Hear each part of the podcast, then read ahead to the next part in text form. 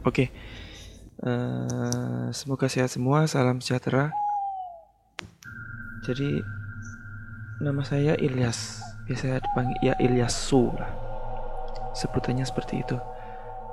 Saya tinggal di daerah Sidoarjo, tapi asal saya di Jawa Tengah, Kota Blora. Suatu ketika saya dan teman saya namanya Mas Huri itu berkeinginan untuk naik ke Gunung Lawu. Nah, ketika naik ke Gunung Lawu kan setiap uh, seorang yang ingin naik itu pasti me mempersiapkan apa pun info dan juga peralatan dan lain-lain. Waktu itu saya merencanakan untuk naik ke Gunung Lawu. Saya cari barengan. Nah, kebetulan saya punya teman kerja rumahnya daerah Mauspati,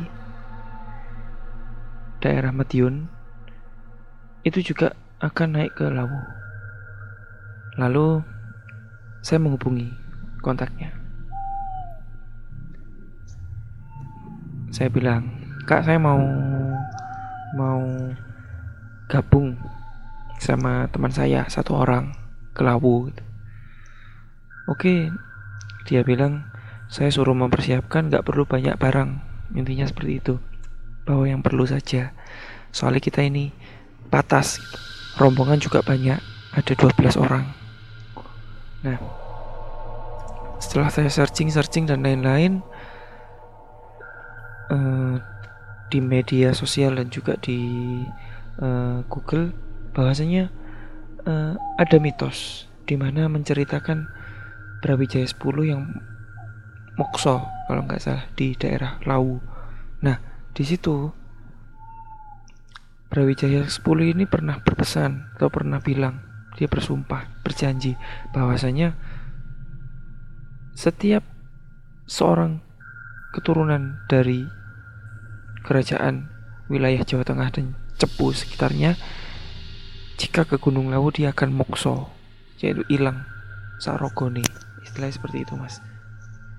Jadi setelah saya membaca mitos tersebut saya sempat panik sebelumnya cuma saya tanya-tanya ke teman-teman gimana ini? Gimana ini?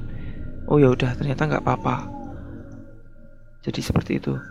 Terus berangkatlah waktu itu saya hari Senin pagi menuju Mauspati. Saya janjian ke di sana sama teman-teman ketemu teman-teman baru saya cuma berdua sama teman saya namanya Mas Huri. Yang lain belum saling kenal, belum begitu dekat. Saya hanya dekat, saya hanya kenal kepada teman kerja saya tadi yang asalnya dari daerah Madiun, Mauspati. Saya melakukan pendakian itu hari Senin malam. Hari Senin malam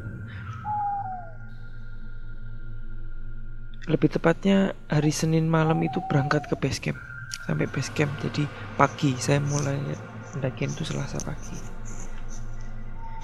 Setelah itu saya naik nggak ada apa-apa sih. Nggak ada nggak ada uh, yang aneh waktu itu. Cuma saya naik lancar-lancar saja. Tapi di tengah perjalanan di tengah perjalanan hampir mau setengah perjalanan itu saya merasa kok itu sudah mau sore ya. Mungkin sudah mulai letih-letihnya sangat-sangat letih. Saya merasa kok uh, badan saya merasa seperti berat sekali, Mas. Jadi kayak di punggung itu bener-bener berat. Ini dalam tanda kutip selain saya bawa ransel ya, saya selain saya bawa karier. Cuma saya dan teman saya Mas Huri itu tertinggal di belakang sekali. Saya sudah bilang ke teman-teman rombongan, Mas, uh, sampai duluan aja gitu. Sampai duluan aja, kami santai kok kami di belakang aja sambil menikmati perjalanan. Ya walaupun sebenarnya kami kecapean gitu. Jadi jalanan itu bener-bener sepi. Jalan jalur pendakian itu bener-bener sepi. Di belakang, depan itu nggak ada orang. Jadi tinggal saya dan juga uh, Mas Huri tadi. Saya berjalan terus berjalan sambil menahan rasa sakit di punggung karena beban terlalu berat. Padahal sebelumnya saya cuma di dalam karier saya cuma SB uh, eh, sama matras dan juga baju-baju pribadi saja. Nggak ada yang lain.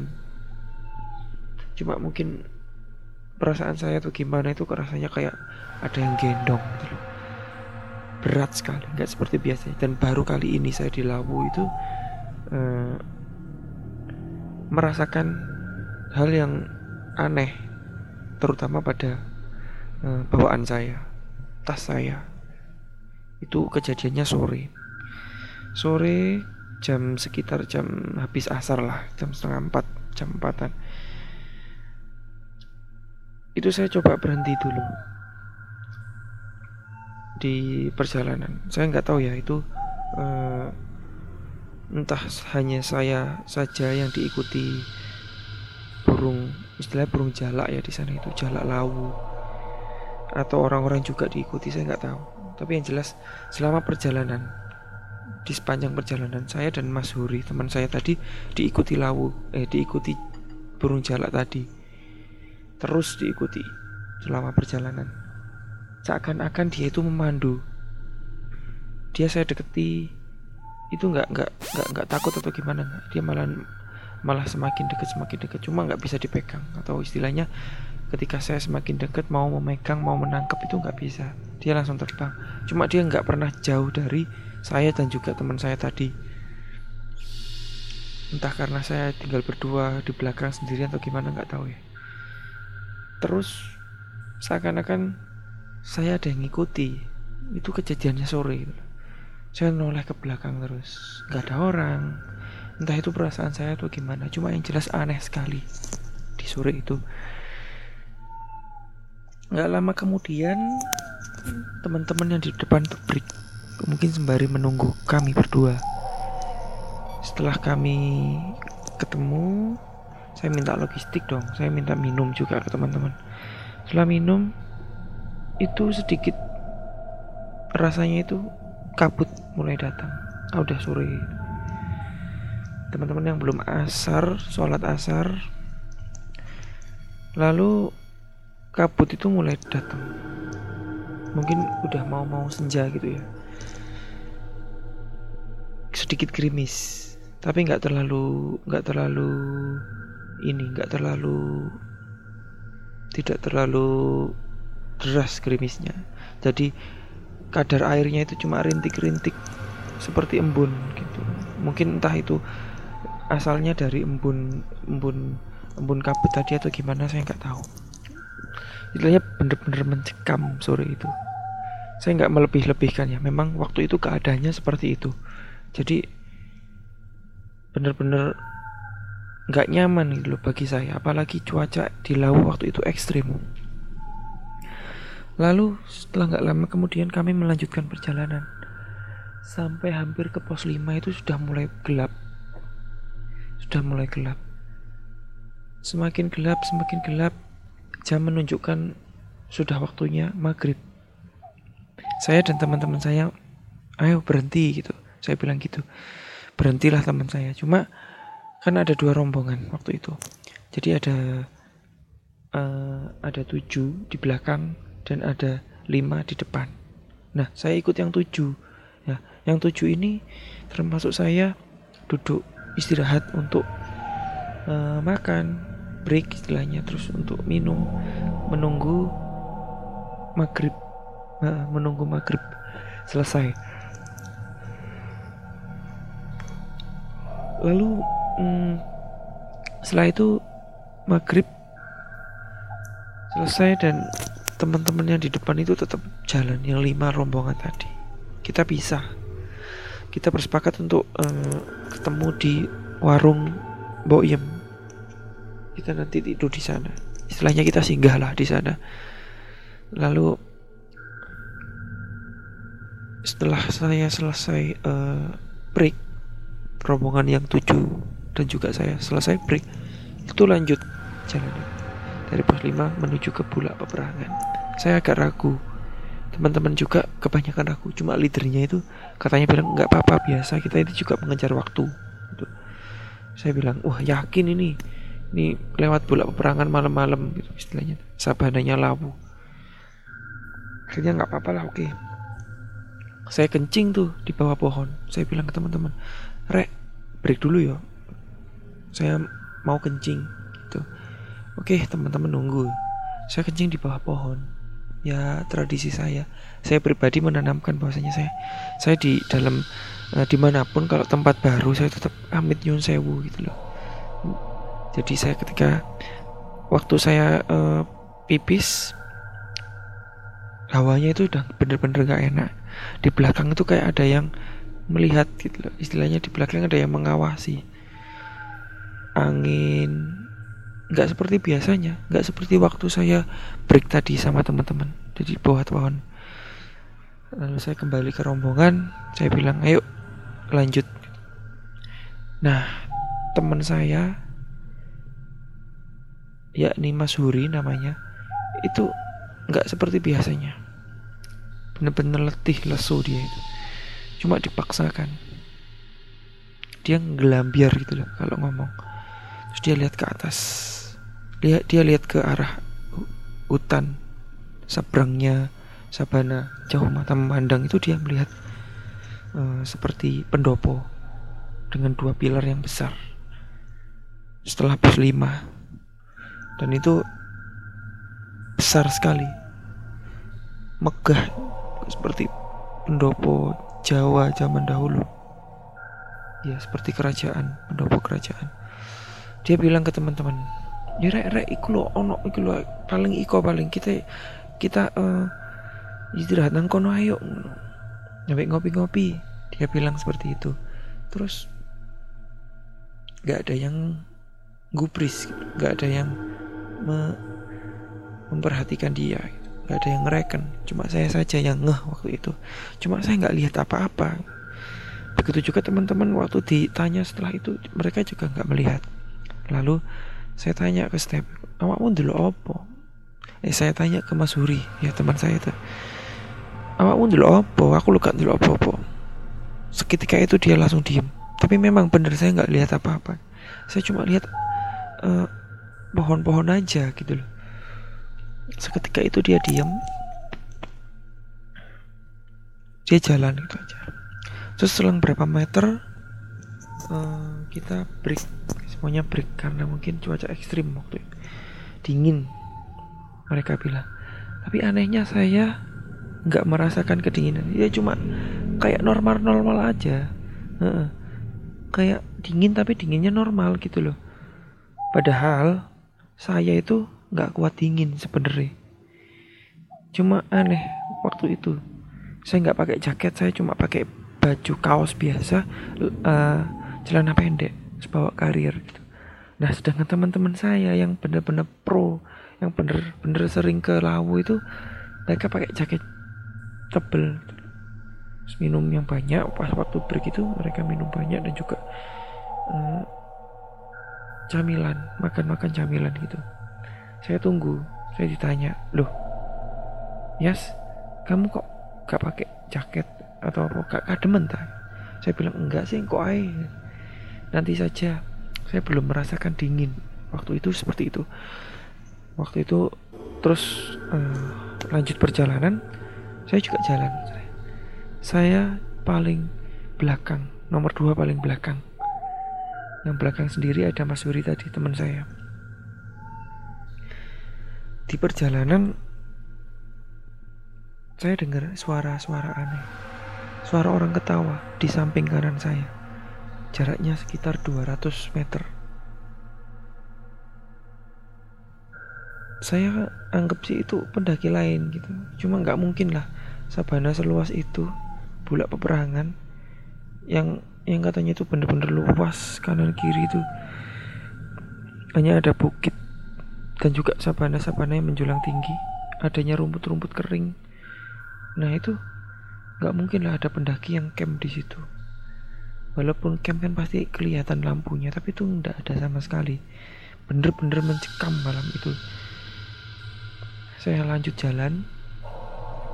Saya mencoba untuk berpikir positif. Saya nggak pikir aneh-aneh. Intinya saya di, di di lawu ini adalah tamu.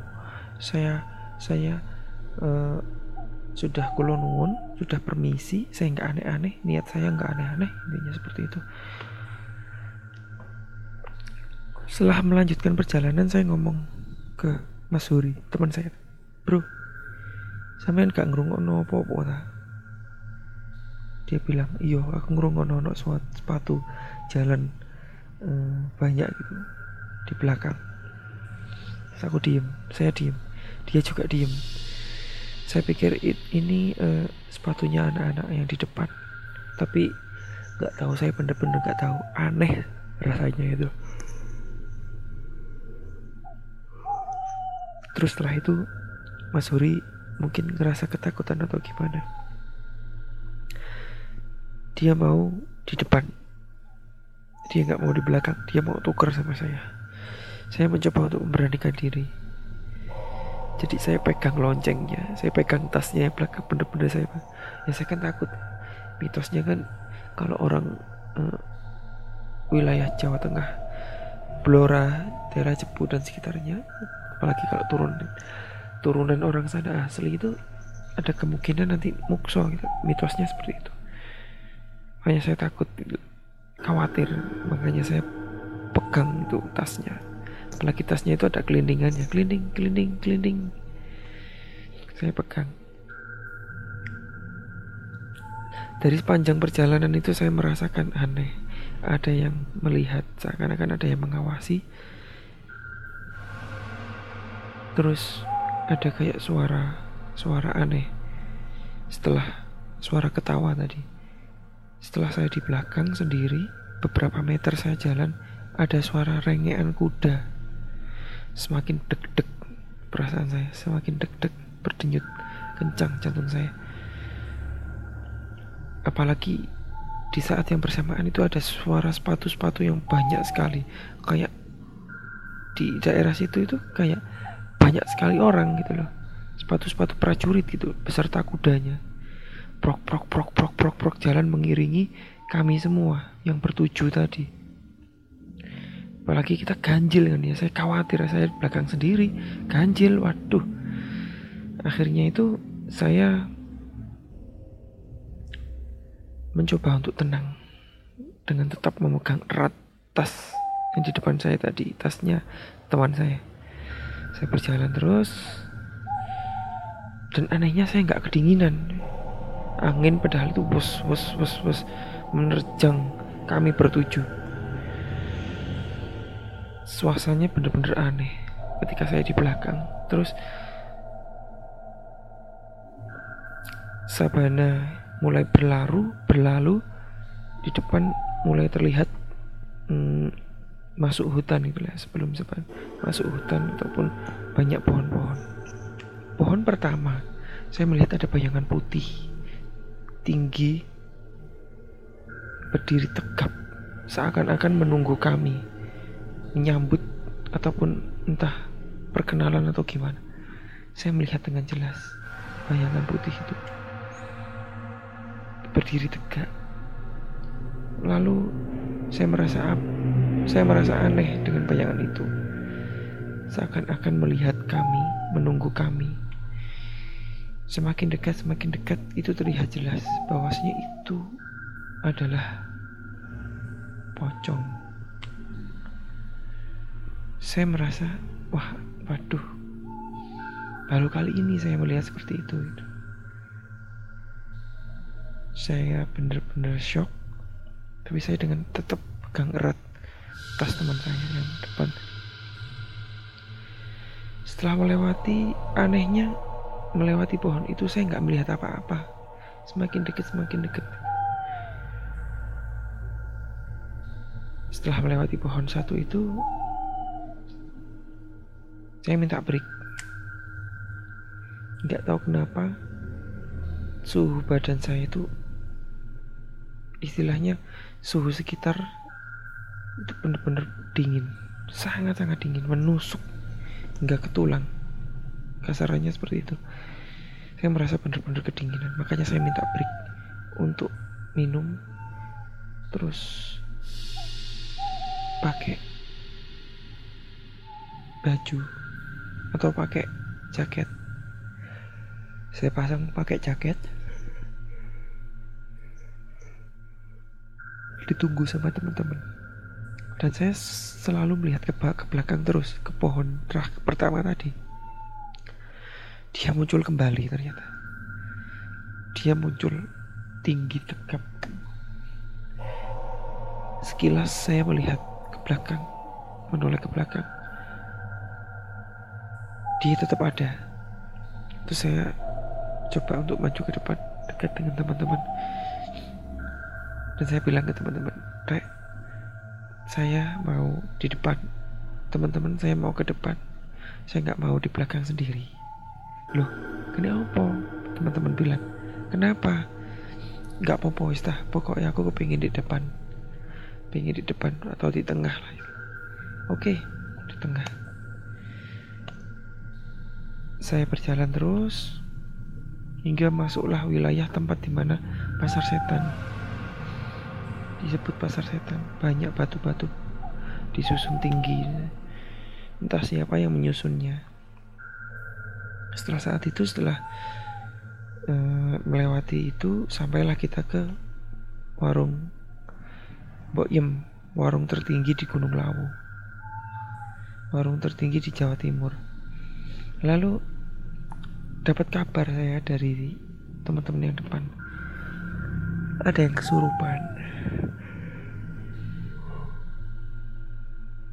karena pas maghrib surup-surup itu teman-teman tetap jalan. Lewati pasar setan. Satu teman saya rombongan depan cewek itu kena mereka ketempel apa dia ketempelan kesurupan. Untungnya di yang ada seorang laki-laki yang tahu seperti itu. Memang orang situ sendiri jadi disembuhkan diajak ngomong nah ternyata saya dapat info itu itu adalah jasad ataupun roh dari orang terdahulu ataupun orang yang jasadnya nggak bisa diketemukan. Dia istilahnya minta tolong ke si perempuan tadi. Kebetulan perempuan tadi itu eh, indigo. Jadi dia bisa melihat melihat seperti itu. Mungkin batinnya itu juga sudah kebuka jadi makanya gampang untuk dimasuki atau gimana saya nggak paham. Setelah saat itu kita mulai untuk naik. Besoknya kita mulai untuk naik hmm, summit ya. Setelah summit saya uh, melihat kekuasaan Tuhan yang Maha Esa begitu indahnya Gunung Lawu gitu ya ketika itu. Ketika itu saya mungkin kesiangan atau gimana ya? Sudah mulai siang di atas puncak. Orang-orang sudah pada turun. Sekilas saya melihat seorang perempuan di puncak lawu. Mojok gitu loh di baju putih. Di puncak lawu kan ada kayak tugu. Cuma di balik tugu itu kayak ada orang pakai baju putih. Perempuan rambutnya panjang. Sekilas saja saya melihatnya itu. Itu siang-siang. Saya apa tapi saya tanya-tanya ke teman-teman deh rek awakmu ndelok wong ono wong nang wali e tugu iku ta? Istilahnya kalian nggak lihat ada orang di balik tugu itu? Teman-teman bilangnya enggak. Tapi temen saya mas Budi tadi bilang iya tapi katanya itu nggak jelas gitu. karena dia jauh dari tugu. Setelah semakin dekat dekat dekat ternyata nggak ada orang sama sekali. Ya saya pikir nih positif aja lah saya buru-buru untuk turun Mas, ayo ayo ayo turun ayo turun. Kebetulan waktu itu saya benar-benar drop. Setelah itu sudah sampai ke Boyem kita sudah mulai turun. Turun seketika via jalur Cemoro Sewu. Jadi kan yang bertangga itu ya, yang makadam lah tanah apa uh, jalannya makadam kami terpisah sama rombongan. Mungkin karena jalannya gampang atau gimana ya. Kami terpisah dengan rombongan. Lalu sudah mulai masuk ke apa? Jalan berbatu Makadam. saya mencoba untuk istirahat di tempat sejenak duduk minum. Ya tinggal berdua tadi sama Steven atau sama Mas Buri teman saya. Di Lawu kan ada sendang ada tempat kayak air gitu. Kalau kita turun lewat Cemoro Sewu. Nah setelah turun Cemoro Sewu itu kanan setelah sendang sendang itu tadi tempatnya air kan melipir ke kanan di kanan itu ada kayak goa kayak cekungan masuk ke bawah. Nah kirinya itu udah jurang. Nah saya berhenti di tepat di di dekat goa itu tadi atau di dekat cekungan ke bawah. Nah itu ada sajen-sajen ada kembang. Ya saya memang nggak nggak asing dengan kembang-kembang itu apalagi di Lawu kan. Banyak menjumpai itu apalagi di puncak juga menjumpai hal-hal seperti itu terus saya ini mas saya menuju ke ke gua itu melihat melihat memandang ke gua itu saya cerita pada teman saya tadi. Eh saya dengar di gua ini ada ini ya sumber airnya. Terus kami berdua coba untuk turun tapi nggak terlalu dalam saya nggak nggak nggak. Itu itu sudah sore itu antara jam asar lah. Saya merasa waduh kok nggak enak ini? Ayo balik balik balik ayo kembali kembali kembali. Saya melihat itu ada kayak orang gitu di dalam sana. Ya walaupun ada air saya sempat melihat air mau mau mau meng, apa mau mau penasaran aja rasa penasaran. Kata teman saya ada air di situ. Tapi ada kayak orang tapa gitu. Nggak jelas di dalam goa itu. Lalu saya coba untuk oke okay lah. Siapa tahu memang benar orang topo di sana. Cuma orangnya itu kecil. Jadi saya agak wah kayak enak rasa nih. Ayo balik balik balik gitu. Itu keadaan jam tigaan. Setengah tigaan lah kayak nggak salah. Jam tiga. Masih panas kok. Uh, sengi apa matahari masih terlihat. Terus setelah itu saya jalan turun bersama teman-teman.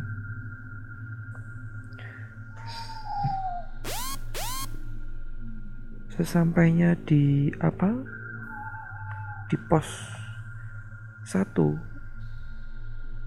pos terakhir mau ke pos perizinan itu kami istirahat sejenak. Nah ketika istirahat teman saya itu halu. Teman kantor saya tadi. Dia kayak melihat ada bayangan hitam seliweran di atas pos tadi. Saya mencoba untuk eh jangan halu jangan jangan uh, jangan ngomong yang aneh-aneh gitu. Tapi dia tetap nunjuk-nunjuk gitu. Itu ya, temenan temenan kata dia gitu, seperti itu. Beneran beneran. Lalu sudahlah sudahlah. Saya bilang gitu. Ayo lanjut perjalanan. Lanjutlah akhirnya itu. Jalan sampai uh, sampai sampai hampir mau uh, pinus-pinus cemara-cemara. Gerbang di gerbang di uh, menuju ke pos perizinan sudah mulai terlihat waktu itu. Jadi sudah mulai masuk ke keluar ke gerbang. Kan ada gerbangnya saya melihat ada bayangan hitam di atas pohon. Waktu itu kabut sudah mulai turun.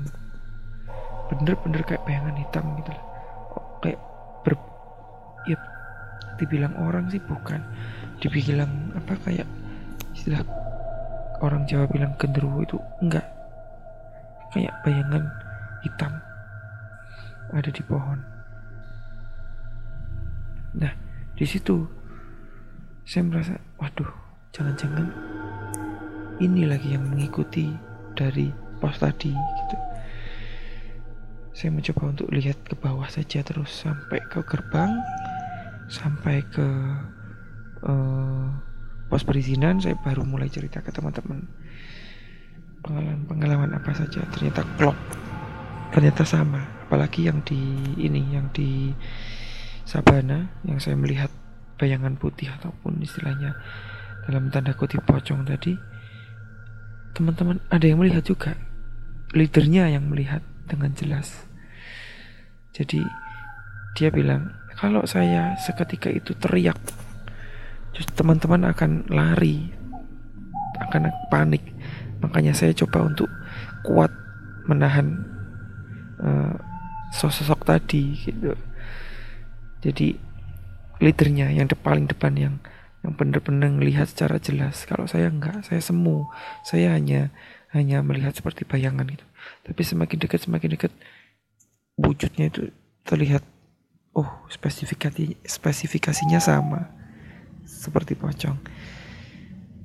Semakin dekat dan di samping saya pohon saya itu semakin saya lewati setelah saya lewati itu nggak terlihat lagi gitu. anehnya di situ. Jadi benar-benar mencekam lawu pada saat itu. Dan itu nggak pernah saya lalui. Nggak pernah saya jumpai hal-hal seperti itu di gunung lain. Terkecuali di di ini ya di di Merapi dan juga di Arjuna. Kalau selain itu nggak bener-bener nggak ada. Apalagi di Merbabu itu nggak ada. Saya nggak nggak nggak menjumpai hal-hal yang seperti itu khusus di Lawu ini saja yang mungkin yang aneh di bulak peperangan tadi. Jadi seperti itu. Nah setelah itu setelah uh, itu tahun 2017 ya saya kelam. Setelah itu uh, saya nggak nggak merasa takut lagi nggak merasa aneh dengan uh, munculnya makhluk-makhluk tersebut. Justru malah saya sering setelah kejadian tadi di Lawu, seperti yang saya ceritakan, saya sering melihat hal-hal yang aneh di kehidupan saya, bukan ketika pendakian gunung, tapi di keseharian saya. Selalu uh, menjumpai hal-hal yang aneh. Bahkan seakan-akan mata batin saya itu kebuka gitu cacat kebuka setelah dilawu gitu cuma saya anggap ah itu mungkin hanya kebetulan saja seperti itu. Ya jadi seperti itu mas Chow Sing Sing. Uh, cerita dari saya. Next ke depannya masih ada lagi cerita saya lebih mencekam yakni di Arjuna yang saya merasa aneh. Saya merasa kayak diputer-puter waktunya. Real bener-bener dipermainkan waktunya di sana. Jadi next saya akan cerita uh, pendakian atau perjalanan saya di Arjuna dan juga di Merapi. Itu yang menarik. Jadi seperti itu. Sementara ini saja Mas Chow Sing Sing. Uh, mohon maaf kalau memang video ataupun eh, kata-kata uh, saya terlalu tidak dimengerti. Jadi mohon dimaklumi. Uh, terima kasih. Selamat malam.